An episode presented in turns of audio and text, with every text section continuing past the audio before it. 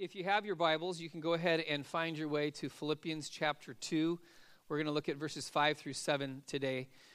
So, we are starting a new series as we'll walk through the next three weeks together as we walk through the month of December and celebrate Christmas that uh, really kind of goes to a, a, different level than what we would maybe normally do. We're, we're not going to turn to Luke chapter 2 or to Matthew chapter 1. We're not going to be looking at the kind of the traditional Christmas stories because let me give you some context of what, what I believe God wants to fo- us to focus in on for this month. So, going back about three weeks ago, I was sitting in a church council meeting with our council, a great group of leaders that help to govern our church. And uh, as we do every council meeting, we were coming to a close, and we spent an extended time of praying for our church and for the city that we live in and what God's up to. And so, as we, we kind of shared what's going on and we went to pray, it was the strangest thing, I've rarely experienced this, but I closed my eyes, and as I closed my eyes, I felt this enormous burden, almost physical, but not really, but just this burden come over me. And it wasn't like a bad burden, it was this amazing burden that as we're praying, God's like giving, giving me this picture and this weight of his profound love for our church and for our city. Now, I know that God loves us, and I know that God loves people. I know that God loves Simi Valley. I mean, I've grown up in the church, and I know John 3.16, and I've talked about love, and I've studied love. But this was different. This was, this was a weight that I was feeling that I hadn't experienced before. And if you know me, I don't cry very easily. I just don't. My, my wife and my kids will tell you that. But in the midst of this prayer time, I start crying. Now I'm look. I open my eyes just so you, I'm being totally transparent out of my own pride. I'm like, I don't want them to see me cry. I'm like, oh, good, everybody's eyes are closed. Some of them are down on their face before God. Good, I can cover myself. And so I'm thinking, get your get your act together.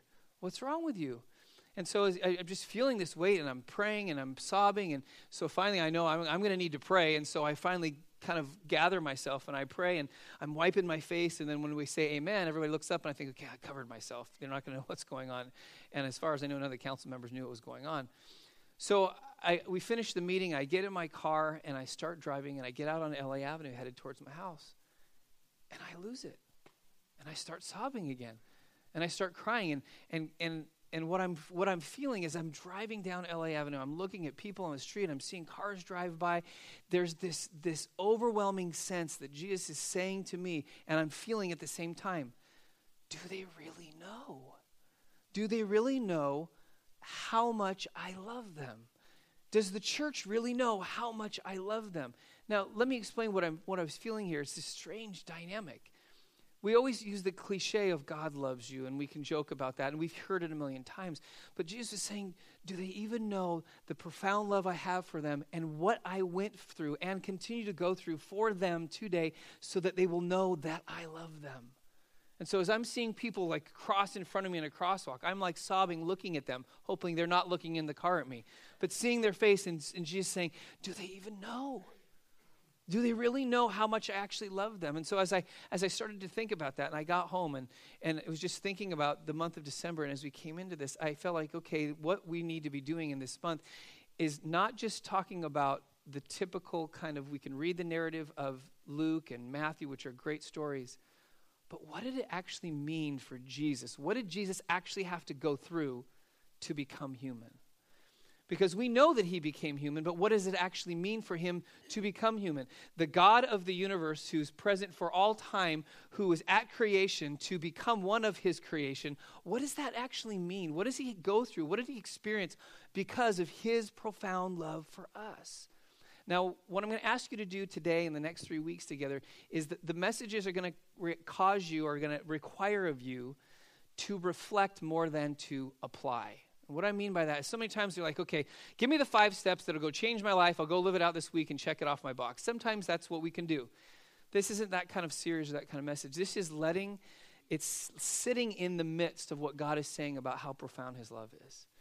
And for some of that's important. And this is not a weight that comes with guilt, shame, and condemnation. This is a weight that comes with, wow, a sense of awe that God loves me that much that Jesus would go through that for me he would go that through that for our city, for the people around me, and then with the question for ourselves, do I even really know how much he loves me?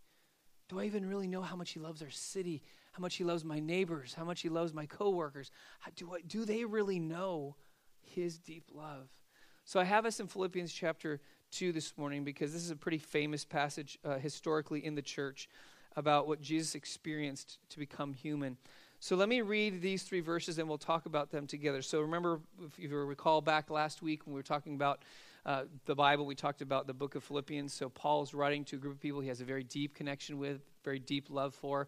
And in this passage, he's talking about unity and how they should work with each other and how they should love each other. And so he then uses Jesus as the example of what it looks like to be selfless. And so he says this in verse 5. He says, Have this mind among yourselves, which is yours in Christ Jesus. Then verse 6 and 7, this is where we're really going to focus. Who, though he was in the form of God, did not count equality with God a thing to be grasped but emptied himself by taking the form of a servant, being born in the likeness of men. Now, what we were going to do today is just dive into those two verses, those verses that will speak volumes to us about what Jesus walked through and experienced because of his profound love for us. So look at verse 6. The first thing that we have to draw our attention to, there's four things I want to start with of why did Jesus uh, what did he experience in order to become human? the first part of verse 6 tells us that he was experiencing this reality of becoming fully man while remaining fully God. Now, some of you are thinking, I didn't have enough co- coffee this morning, I didn't sleep enough last night to capture these concepts. These are big concepts, but just let them settle in. Okay, let them settle in. Two words in particular in that first part of that verse that are so important of what Paul's trying to communicate. The reality that Jesus was never just man or just God when he was on the earth. He's always fully God and fully man at the same time. Now, we struggle with that because we are always in this kind of, we don't like both and. We like either or. We don't like gray, we like black and white. Jesus had black and white at the same time. He was fully God and fully man. Now, listen, there's a couple words. There's a word in, now I'm reading from what's called English, uh, uh, the ESV, English Standard Version. Some of you might have NIV. But there's two words in ESV that stand out. The first one is the word was, which is the idea of being, which what Paul uses this word is very, very specific word. It was used to describe being some the, the part of who you are and the being that you are. It's something that is part of who you are as an individual that doesn't change. Doesn't change according to times or seasons or circumstances in your life. The essence of who you are always stays the same. So he's saying the being of who Jesus was being the same. And then he uses the word form. He was in the form of God. It wasn't like he was like God, he was the form of God. He was God. And the word form is really important too because it's the word morphe. And in Greek, there's two words that are used to describe form. One is a word that describes form that changes over time. And then there's another word, morphe, which is what doesn't change over time or season. The outward may change, but the inward. So, for example, the essence of who you are doesn't change over time, but our bodies change, don't they? We grow, we get bigger, we shrink over time, we get older, right? But the essence of who we are is the same. It's the same thing for what, what Paul is describing here is that the essence of who Jesus is in being God didn't go away when he became human. He became both at the same time. Now, for some of us, like, okay, I get that. I know Jesus is fully God and fully man. I've been in the church and I get that. But I want us just to just think about what that meant for Jesus. I know, I, I don't know, uh, we can't get into the mind of Jesus. We can't read his mind 2,000 years ago when he walked the planet. But can you just imagine for a moment if you're these two realities, you are fully God and you are fully man, all at the same time means that you are limitless because you're God, while at the same time being completely limited. Just think about that. At the same time, it isn't like, okay, I step into my limitedness of God and then I step into my limitedness of humanity. That wasn't the way it was. It was both at the same time. That means he's also fully invincible because he's God and he's all powerful and he's all knowing, and yet at the same time, he's completely susceptible because he's a human being. He's completely powerful because he's God. At the same time, he's weak because he's human. I mean, just thinking about these. It's crazy. He, at the same time, is the author while being the subject. This is, I know you're like, that's a big concept, but understand this. Jesus lived in this, and we'll talk about what that might have felt like. But just to think about that. All at once, in who he is, he is both fully God and fully man at the same time when he walked the planet. And because of that, there's a different reality that he has to experience internally that we can't fully understand, but we can know, guy, can you imagine what that would be like? And, this, and think about this. He was like this because he chose this. And we'll talk, you have to follow along. The progression will begin to make a little bit more sense and be a little more clear. Second thing, go on in verse 6. Jesus also experienced, in order to become human, relinquishing his privileges as God. He did not relinquish his identity as God, but he relinquished his privileges. Listen to what it says in the rest of verse 6. Talking about Jesus, did not count equality with God a thing to be grasped. The fact that he was God was not something that he hung on to and said, I'm God, and because I'm God, I deserve these privileges. I deserve to have all these abilities. But he didn't consider that something to hang on to because he realized to hang on to that means that he couldn't become fully human.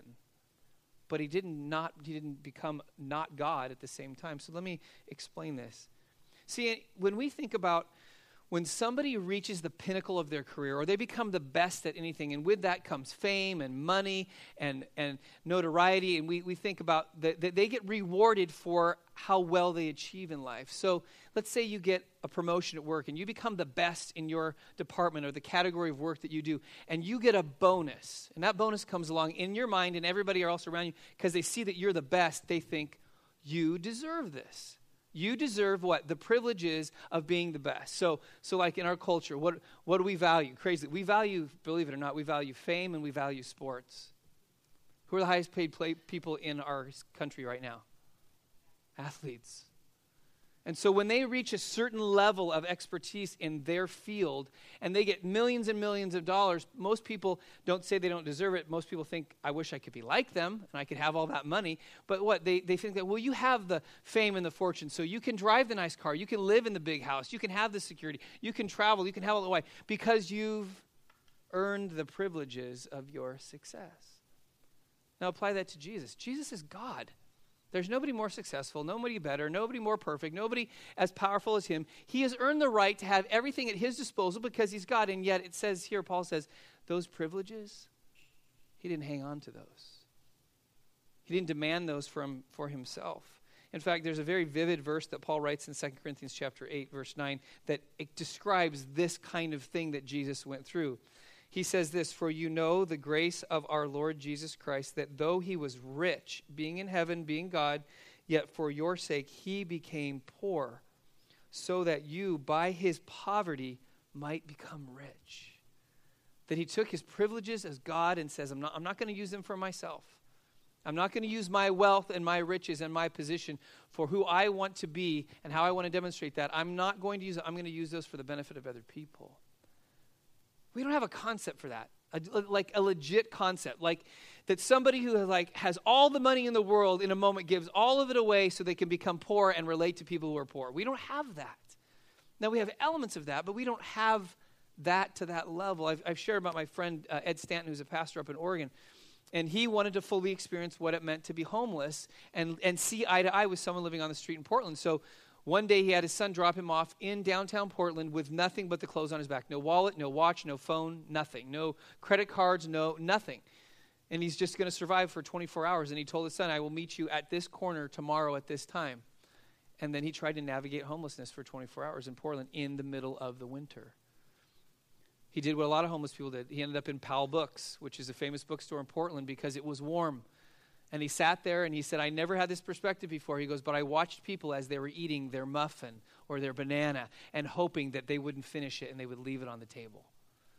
And he said, I watched one guy and I was so glad when he took the last bite and he put it down and he got up and he left. He goes, I ran over to the table and I grabbed that half eaten muffin and that's what I ate.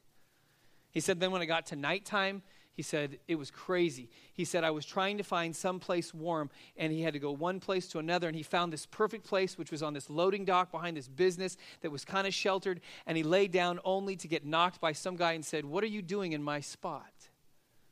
And he pushed him out of the way. He said, This is where I sleep. Go find your own. So he spent most of the night just wandering around. So he's cold. He said he started to lose feeling in his hands and his feet because it was so cold. And he was hungry and he had nowhere to turn. And finally, he was glad that the next day at least his son was going to pick him up. But he said he walked away from that and he said, I looked eye to eye with homeless people. This is the reality that they live in every single day. Now think about it on a much grander scale. Jesus did once and for all became fully human. By the way, Jesus did not cease to be human after he rose from the dead. He still has a resurrected body like we'll have, and we'll talk about that in a few weeks. He didn't check in and out of humanity like, okay, 33 years, I'm human, boom, I'm out. No, he experiences the full reality of that while being fully God at the same time. So to understand that, there's a, then there's a third thing. Jesus experienced becoming human. This is now this one can you have to kind of stay with me on this one. Are you there? Okay? Yes, say yes if you're still there. Okay, thank you. The third thing is that he became human by subtracting uh, excuse me, subtracting by adding to himself. Now, this sounds totally backwards. How do you subtract by addition? If you're God, that's the way math works. Okay, listen to the last part, the first part of verse seven. By empty, or uh, but emptied himself, talking of Jesus, by taking the form of a servant. So, two words, emptied and taking, two really key words. Emptied means literally to pour out everything until there's nothing left. So, people would look at this and say, wait a second.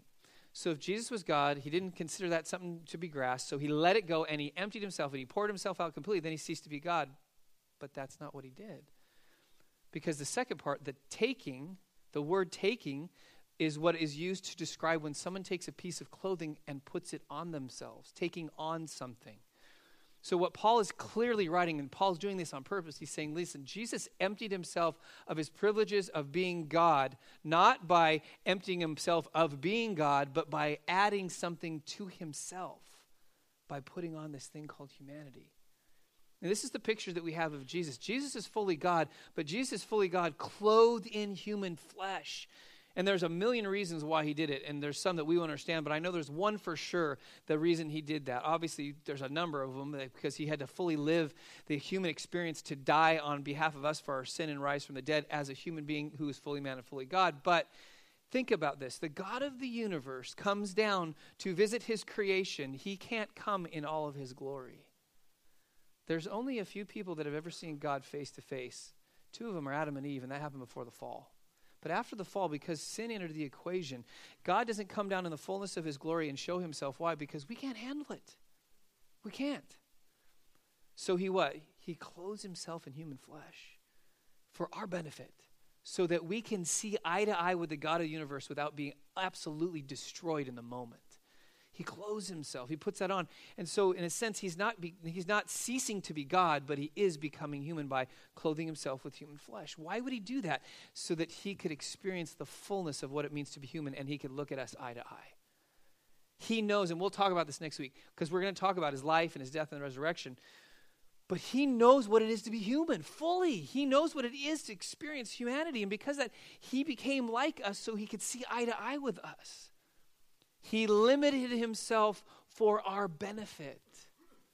This is huge because if he didn't limit us, he couldn't see eye to eye us. He couldn't be one of us. So when when Jordan was younger and I, I was coaching all of his basketball teams as he was growing up, um, one of the things that I would do, I loved doing, I loved to actually scrimmage with the boys, actually play in a game with them. But but obviously, when I was you know 30 years old and you've got third grade boys, my basketball talent is just a little bit better than theirs. I hope so.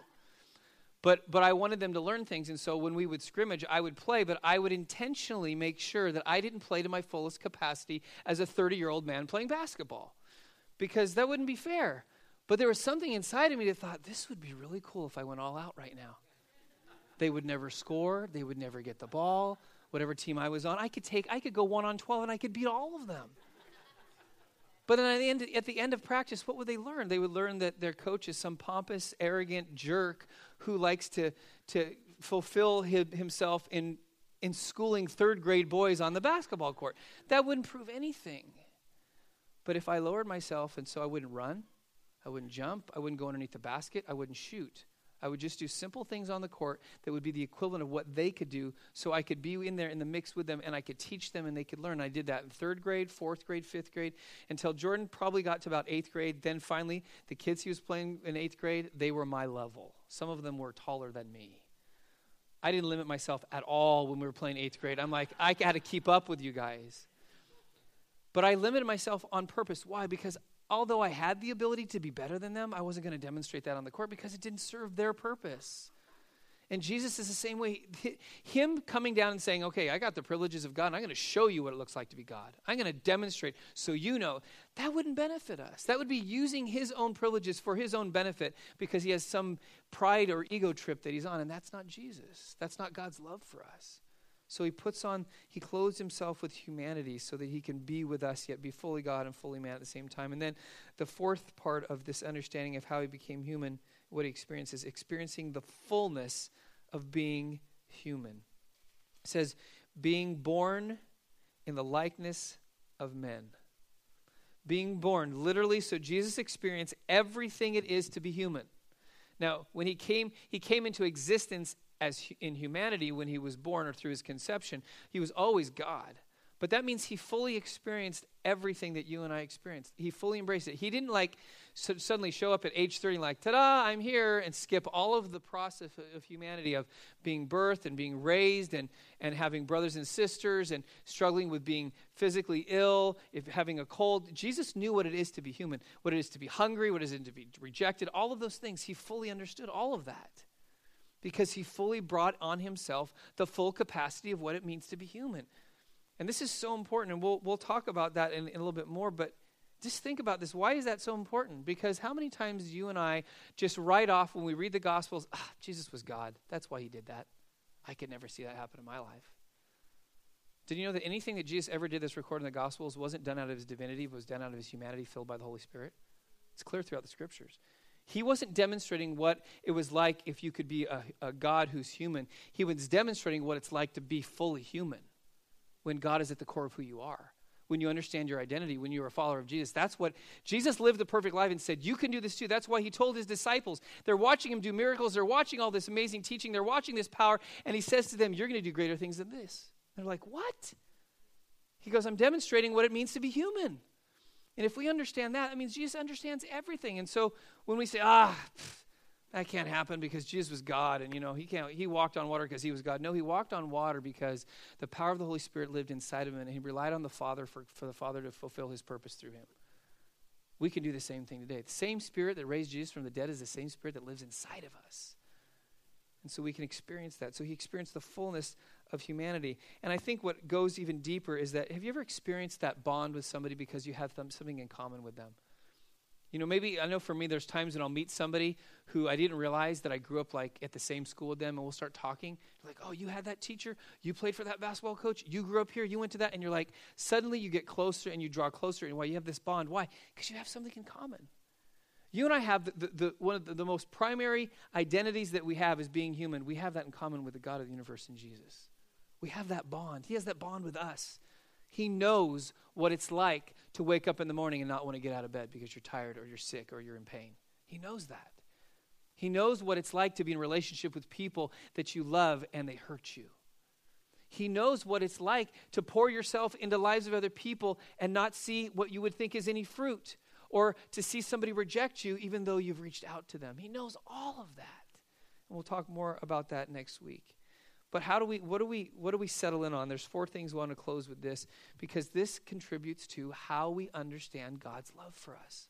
If these things are true and this is the experience that Jesus had on our behalf, then then how does that speak to the depth of God's love for us in Jesus? Four things.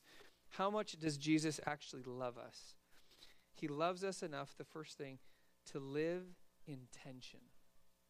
Now, this is, we're, we're going to try to attempt to jump inside of the experience of Jesus. Okay, this is hard to do, but we can verify this one with him when we see him face to face someday. And this is a pretty well educated guess. I can't go chapter and verse from Scripture, but I can tell this is probably what was going on inside of him. Remember, at every moment of Jesus' existence on the earth, fully God, fully man. He didn't check in and out of either, he's fully both.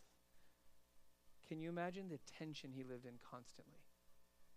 The tension between what was unfolding in front of him and the capacity within him. He clothed himself. He's revealing the kingdom of God to people. People are getting healed and power is going on. But can you just imagine those moments where he can knows he can change everything in a moment? And this is the key because he's living in this tension, but he knows if he changes everything in a moment, he's going to do it for his own benefit. How do we know this? Matthew chapter 4, Jesus is tempted by the devil. The devil comes to him. This is what's crazy. So Jesus has been fasting for 40 days and 40 nights. If you read Matthew 4, first couple verses, and it says, and he was hungry, which is a slight understatement, okay? If you haven't eaten for 40 days, you're slightly hungry. And so when the enemy comes to him, the enemy knew who he was. So the enemy comes to him, and in, in one of the temptations, he points to a stone and he says, Turn it into bread. He goes, You can satisfy your hunger right now. Just tr- take the stone and turn it into bread. Can you uh, just, just picture for me? Can you imagine? You are the God of the universe. You are the creator of all things. You think that's just a puny stone? I can snap my finger and that'll turn into a loaf of bread. It'll turn into a 10 course meal if I want it to. And he's staring at the enemy. And inside of him, there has to be this tension of what he knows he can do, but he's chosen not to do. Because in that moment, if he turned the stone into bread, he would be doing it for his own benefit. He'd be using his privilege for himself to prove a point to the enemy out of self pride that would be so counterintuitive to who Jesus is. And he lived in that all the time. Can you imagine the conversations he had with the Pharisees when they come to him and they try to school him on the law? He's the author. And they're trying to tell him he doesn't know what he's talking about and that he's crazy and he doesn't make sense. Can you imagine the intellect that Jesus possesses as the God of the universe that he could have, in a moment, he could have wiped them out? But he holds back. Every single moment of his life, he's at that moment when he's in the Garden of Gethsemane and he knows. That's why the enemy, early on in that temptation, the enemy offers him all the kingdoms of the world. And Jesus knows, I don't get this because you give it to me and, and me bowing to you. I get this because I suffer and die for the sins of the world. That's how I get the kingdoms of the world. Can you imagine when he's in the Garden of Gethsemane and he says to the Father, if there's any other way, he could say, Forget it, I'm not doing this. Or when he's on the cross, or when he's on his way to the cross and he's being ridiculed and spit on and beaten and rejected, in one moment he said, Enough! And he could have revealed himself fully as God and wiped out every person around him. Can you imagine the tension he walked in every day of his life? But he limited himself because he loves us. And he knew that he had to go fully through to the cross and to the resurrection for God's purpose to be accomplished, that we would be reconciled back to God because our sin and brokenness would be once and for all paid for, and death would be dealt with so we never have to fear it. He knew that was the way he had to go, so he limited himself. Second thing, we know that Jesus loves us, and how much does he love us? He loves us enough to step out of heaven. You know, we've been singing a song, and we'll conclude our service with it. Sung by uh, Hillsong Music, and it's the song "What a Beautiful Name." And I love. There's a line in there. It says, "You didn't want heaven without us, so Jesus, you brought heaven down." Think about this. You didn't. You didn't want heaven without us. So you didn't you didn't say, "Hey, okay, you're coming up here." No, I'm going to come there. I'm going to come and and be with you. I want you to think about this because what Jesus is saying to us is that I know you can't be good enough to get to where I am, so I'm going to come down and look you eye to eye. And that means the reality for us to understand is that Jesus doesn't need us. I want you to hear that. It sounds funny. Jesus doesn't need any of us. Jesus doesn't need anything. He doesn't need anyone. Why? He's God. But you know what's crazy? He wants us. He doesn't need us, but He wants us. He deeply desires to be in relationship with us. And so, what do you do for a God who doesn't need anything, but yet He chooses to want those that He's created? That, that places the highest value. Why? Because God doesn't need us as a means to His end. Does that make sense? If you need something or someone, you need them for a purpose for your own justification. But God wants us. He desires us. And yes, does that bring glory to God? Absolutely it does. But God can bring glory to himself. But he chose chooses what? To want us. When I was in early middle school, I was up at a retreat with uh, Life Pacific College, which is where my dad was a professor. So I, before I attended there, I grew up there literally because I was at all kind of retreats and events, and so I got to know some of the the students at the time, and, and one of them became a really good friend of mine. He, he was a great leader, ended up becoming the ASB president and became a pastor. And so we got to know each other. So he was like, I think he was about 25, mid mid 20s, and I was, you know, like 12 or 13, and we got to know each other. And he would come over to my house, and we'd play sports together. And so I went to the retreat, and uh, during one of the sessions, I skipped out because I could, because I wasn't part of the school. And so I was out playing basketball myself, shooting around, and and when free time came, in my mind, I thought it would be great to be able to play basketball, but I know all the college guys are going to come out, and there's no way I can compete. And so when they kind of broke for lunch and then everybody kind of went out to the basketball court, I went out there and I'm shooting around. And, and so they start to pick teams. And, and Russ, who's my friend, he's one of the captains, and other guys, another captain. So they start picking. And in my mind, I'm thinking, I'm just literally slowly stepping back off the court because it's like, okay, you guys play, I'll watch. And so they each make their first pick, and I kind of knew the talent pool because I like basketball, and I'm watching. I'm like, that's a good pick. That guy's good. You know, he's taller, he's faster, he can shoot. And then Russ comes to his second pick, and I'm like standing way back, and he points and he goes, John, I'll take you. And I'm like, like really? That's a joke. He's like, no, no, you're on my team. I'm like, seriously, I can play? He goes, yeah. And of course, everybody's looking him like, what in the world is he thinking, picking the 12 year old, 13 year old kid? And so I get on the team, and of course, they had to compensate for me the whole game. I mean, I can't run as fast, I can't jump as high, and any guy I guard, he's going to be better than me. But I remember from that moment on, I had the, the most profound sense of value. They didn't need me on their team, they needed somebody else taller, faster, older, stronger. But Russ wanted me on his team because he valued me. And if you think about it, God doesn't need you on his team. He wants you on his team. He wants you in his family. He chooses you. Not because, oh, you're bigger and better and stronger and more spiritual or more pure than anybody else. No, he looks at you and says, I love you and that's my choice and I want you. And if we let that settle in, if we sit in that, can just imagine that's why he came out of heaven to earth because he said, I want to be with you. Emmanuel, God with us. That's God's value for us. And then there's a third reason for Jesus' love and how much he loves us, and that is he loved us enough to put the burden or to take on the, the burden of humanity. So think about this Jesus, who is the creator of all things, who is God of the universe, takes on the burden of humanity. He steps into a broken, sinful, self centered world that is filled with everything that is opposite of who he is. Puts himself in the mix of all of that and rubs shoulders with sinful people, even though he's perfect, and makes himself susceptible to the very poison and disease that is destroying the people around him. Puts himself in human flesh. Now, obviously, we know that Jesus did never poison himself through sin, but he certainly experienced the weight of the poison of sin in our life because he became a sin offering for us on the cross. He took that on himself. He took the poison of our sin that was killing our soul and separating us from God forever, and he took it on himself. But he puts himself in the middle of that cesspool of humanity. Let's just be honest. That's what the world sometimes feels like, and makes himself susceptible to that. Remember back a couple years ago, 2014, the outbreak of Ebola in Sierra Leone and in Africa? And the big news report, and, and you know people are, are, getting sick, and then people are getting on planes, and it's making it to the United States and every, all the other places, and and so how do we treat it? And if you saw pictures, you see like the medical workers are like in these these suits, you know, these like hazmat suits to try to treat people, even to deal with the dead bodies of people who've died from the disease because it's so contagious. And then in the middle of that, I don't know if you heard the story. There's a doctor who's one of the, the premier kind of experts in the field in Sierra Leone and, and he was committed. His name is Sheikh Umar Khan, and he was committed to caring for people who had Ebola and trying to find a cure and trying to treat them. And so he would take precautions, but he knew every time he went to treat a patient, he knew he was putting himself at risk. Every time. And the more times he did that, the more, the higher the risk was that he was going to get Ebola and he was going to die.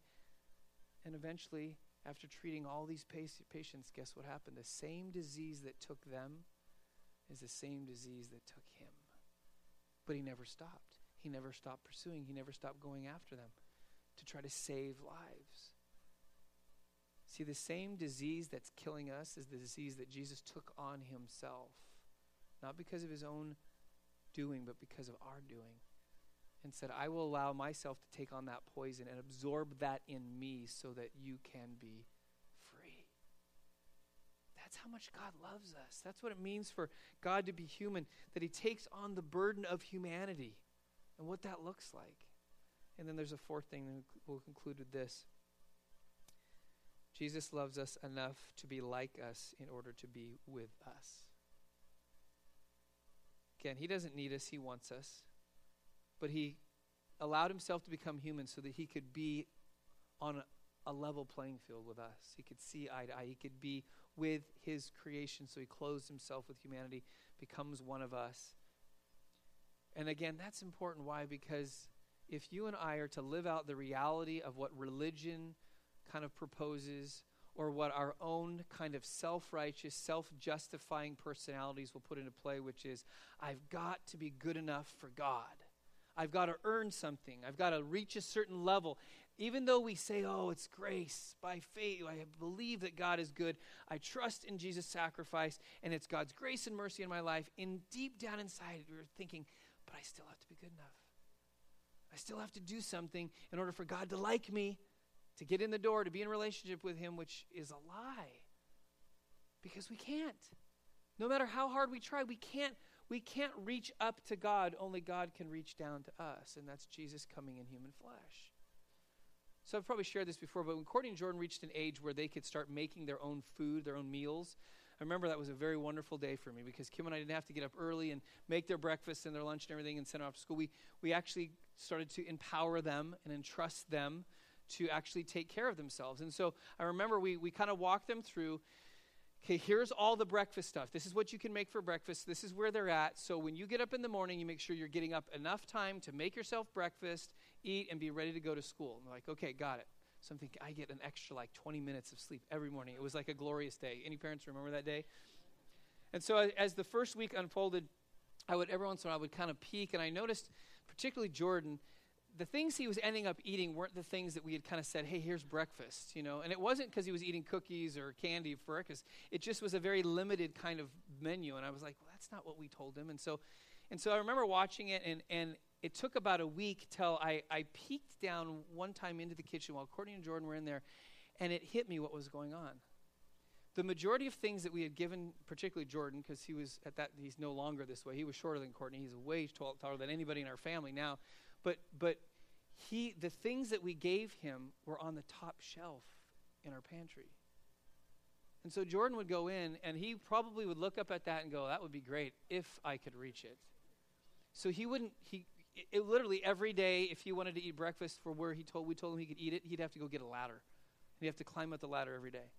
So he started grabbing things that were closer, down lower. And so it broke my heart. I thought, I am a horrible parent. Here, feed yourself, but I can't, I'm not going to give you the food. You got to climb the ladder to get it.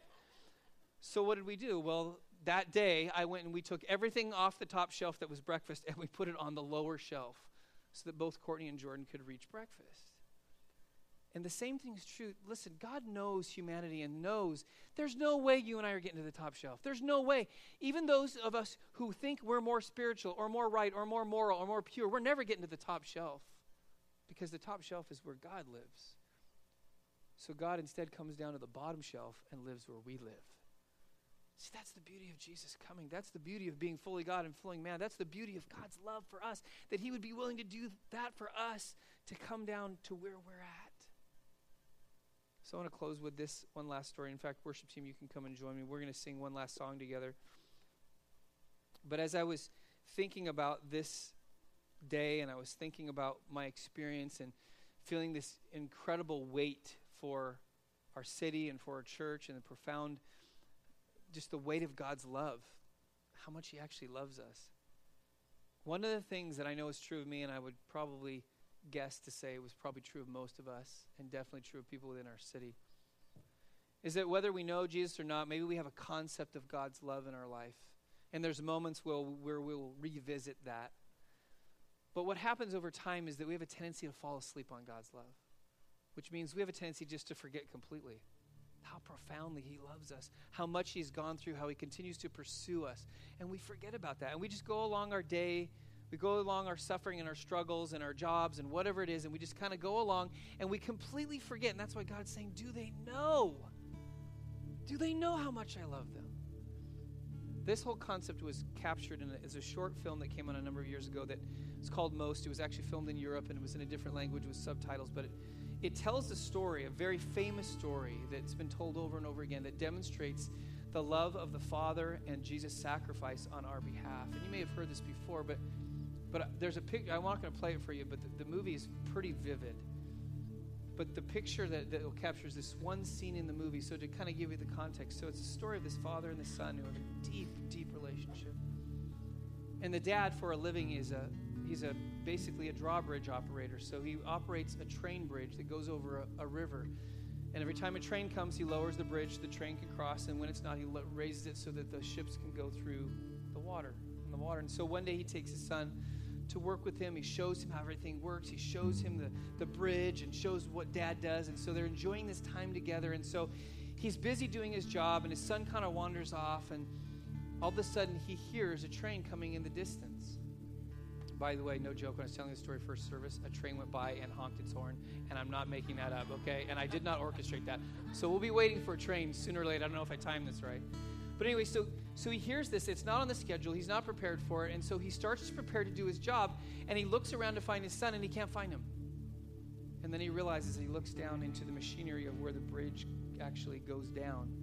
His son is down in there out of curiosity, finds himself, and he's stuck, and he can't get out. And so he realizes there's not enough time for me to leave my post, get down into the gears of the bridge, and free my son. I have to make a decision. It's either the 400 people on this train die by going into this river, or my son dies if I save them. So he has this momentary decision he's got to make. And if you see the film, he lowers the bridge and he knows what that means. He knows when he lowers the bridge, it's going to kill his son. And so he lowers the bridge and the train comes roaring across, and there's this, this picture, this scene in the movie. He's literally standing on the side of the train as he knows underneath that track is his son's crushed body. And he's watching the train go by and he's seeing the faces of people in the window. Some of them are reading a book, others are looking out at the scenery. Some of them see him in tears, others are laughing and talking to each other. Some of them are on their way home, some are on their way to work. They're just going along, and you can see in his eyes, you're thinking, This is just another day to you. You don't even know what's happening. I just gave my son for you because of my love for you. And all you can see is this is just another day. This is just another train ride to work, another train ride home. They're just going about their day. I can, I, I can still see the actor did such a great job of what the heart of the father felt when that happened. Now, listen, I tell that story not to feel guilt and shame, like, oh man, I need to be better because God sacrificed Jesus so I can be saved. No, listen, I need to feel better about the way God feels about me, about us willing to do that, but the challenge is are you riding that train? And every day of your life is just another day. It's just another trip to work. It's just another night of preparing dinner. It's just another day of, of, of, doing work around the house, another day of paying bills, another doing of all the things that we do as human beings. And in the middle of that, we forget how much God loves us. And all that He's gone through to not only save our souls, but to get our attention to say, hey, what I've done for you. And why have I done that? Because I want you to be in relationship with the Father. I want you to understand what it means to be alive. I want you to understand what it means to be free from sin, to have the security of knowing that you're going to be with me in eternity forever in a deep and profound relationship. I want you to understand, I understand all of that. And I did this for you. I did this all for you. So the question for us, the question, question for our city is do we really know? Christmas is not just about trees and Christmas carols and presents. God of the universe is making the ultimate declaration of his profound love for all human history, for all time. Do we know that today? So when we leave this place, do we carry that with us? That reality. Would you bow your heads? We're going to close. I'm going to close in prayer, and then the team's going to lead us in one last song. But as we close our eyes, I'm going to ask that, that, that if you are in this place today and you know that, that whatever way it is happening to you, that you're feeling a nudge in you right now. You may have been in church for a long time, you may be visiting for the first time, but you know that for the first time you are starting to feel a weight that you've never felt before. You're starting to feel not, not a heavy burden that you somehow can't carry, but you're starting to feel a weight that some of something that maybe you didn't really believe before, and that is that God actually does love you. And now you're starting to see for the first time today all of what He's gone through to show His love for you so that you could experience life. And if, if that's you right now and, and you would be honest with yourself and, and, and know, yeah, I'm feeling that. And maybe you've never come to a place in your life where you have, in a sense, given into that weight, given into that love, which means acknowledging the fact that the way that you've lived your life, there's got to be something better There's got to be something. Because when God's love comes through Jesus, he's, he's making a declaration to you that I love you so much that you don't have to live as your own God. You don't have to live in the futility of your brokenness and your addictions in life. You don't have to live in the shame and the guilt that you constantly feel for the places where you've come up short in your life. He comes along and says, I can take all of that, that poison, that thing that's poisoned your soul, and I will take it on myself, and we'll talk about that in his death, a payment for the brokenness and sin of our lives so that in a moment he can take all of that, he can forgive that, he can wash it away. And what emerges is a life where no longer do you have to be God, but you let God be God. And you let Jesus be the Lord of your life. If that's what you are desiring today, you're, you are turning the page from what used to be to what should be, what God has for you in following Jesus because of his death and his resurrection. And that's your choice today. I pray that right now you will, you will just begin to talk to God. Just begin to pray. Just begin to tell him, I feel your love. I know you've been pursuing me, and I'm going to give up and stop running, and I'm going to give in to the love that you have for me. Just tell him that right now. I'm going to ask you, I'm going to pray, but at the end of this service, if that's you, I would love for you to come and just mention that you are feeling that way so I can pray with you and agree that you're making a decision to, to give in to God's love and turn your life over to Him so that you can experience the fullness of life. Lord Jesus, would you let us feel the warmth, the compassion, the weight, the lengths, the passion, and the pursuit that you have of your love for us today. And as we sing this last song, would you allow that just to wash over us? And Lord, I don't know what it is for each person, but I know you know me. I'm not an emotional person in terms of tears, but you made me cry. And for some of us, maybe we need to feel like we've never felt before today, Lord. Something that taps deep into our soul about how profound your love is for each and every one of us. So, Lord, would you do that in these next few moments just before we conclude in Jesus' name?